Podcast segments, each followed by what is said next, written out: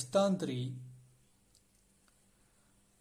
பிரஸ்தாந்திரி என்றால் முன்பு கூறியது போல் வேத சிந்தனை புரிந்து கொள்வதற்கான மூன்று புள்ளிகள். உபநிடதங்கள் வேதங்களின் ஒரு பகுதியாகும். அவை தத்துவ அறிவை கையாளுகின்றன.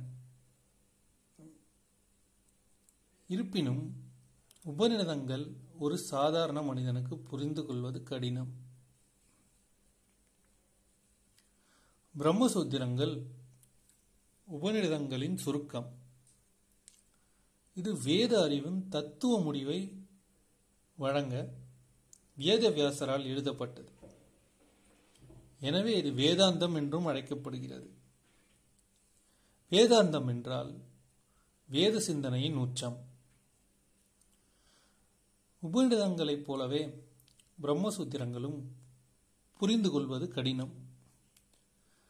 மற்றும் அதன் சுருக்கம் பெரும்பாலும் தெளிவின்மை மற்றும் அகநிலை விளக்கத்திற்கு வழிவகுக்கிறது. மேற்கூறிய இரண்டு புள்ளிகளும் மனிதனுக்கு சாதாரண மனிதனுக்கு எளிதாக போய் சேரக்கூடியதல்ல. இவ்விரண்டை காற்றிலும் பகவத்கீதை அணுகக்கூடியது. இது வேத தத்துவத்தின் விரிவான மற்றும் எளிதில் புரிந்து கொள்ளக்கூடிய சுருக்கத்தை வழங்குகிறது. பகவத்கீதை என்றால் கடவுள் என்றும்